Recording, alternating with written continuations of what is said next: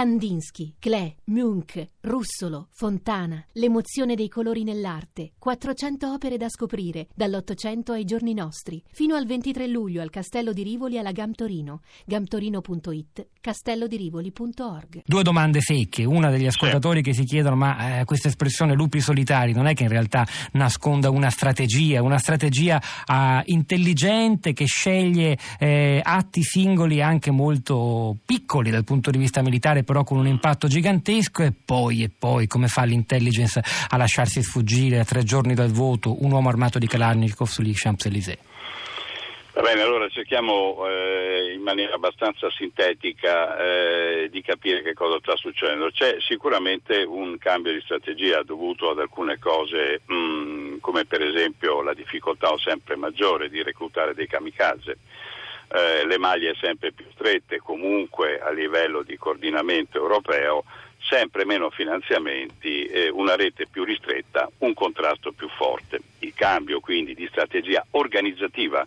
è un cambio verso il mediatico. Il successo comunque assicurato, tutti stiamo parlando eh, di questa azione è comunque, secondo me, ho sentito l'interessante intervento dell'ascoltatrice che diceva ma com'è possibile che ci fermiamo eh, comunque per un evento così ristretto da un certo punto di vista, però questo è il mondo globale in cui viviamo e naturalmente questo i terroristi lo sfruttano molto bene. Un cambio però non politico, perché un particolare su cui dobbiamo fermarci, che va di pari passo con l'attacco di Parigi,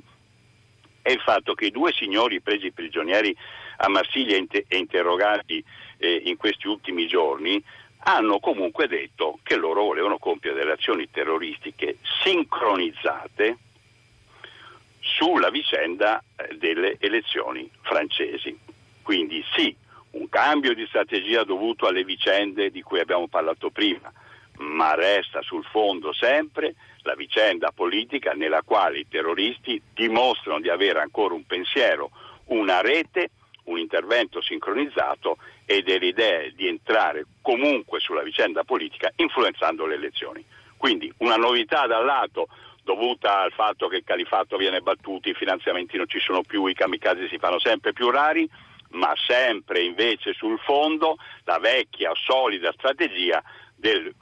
coprire la parte politica, del cercare comunque di influenzare tutto quello che succede in Europa con meno mezzi ma con grande clamore mediatico. Quindi c'è del nuovo ma c'è anche del vecchio. E quanto all'intelligence, Paniccia, è un buco nell'acqua oppure è inevitabile che soprattutto quando le azioni sono così mirate, individualizzate nella figura di un uomo solo, sfuggano anche alle reti più organizzate? Più... Beh, con 20.000 sospetti per ogni paese, con il fatto di poter passare da una frontiera all'altra, eh, con una zona comunque piuttosto ampia, con dei grandi rifugi eh, fatti da milioni di abitanti nel Ballier che comunque anche se in parte simpatizzassero, tutto questo rende veramente molto, molto difficile. Evitiamo però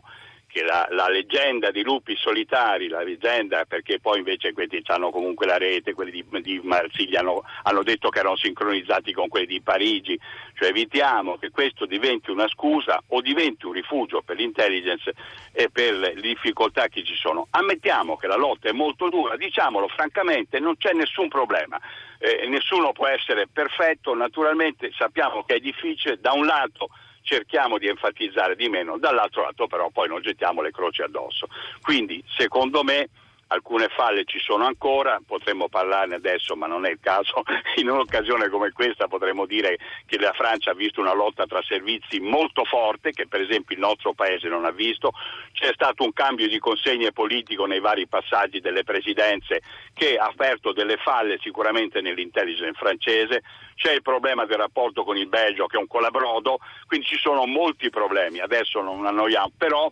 secondo me c'è anche il fatto che parlare francamente e quindi battere anche mediaticamente quello che succede con i terroristi è comunque una cosa che noi dobbiamo fare e dobbiamo farla meglio.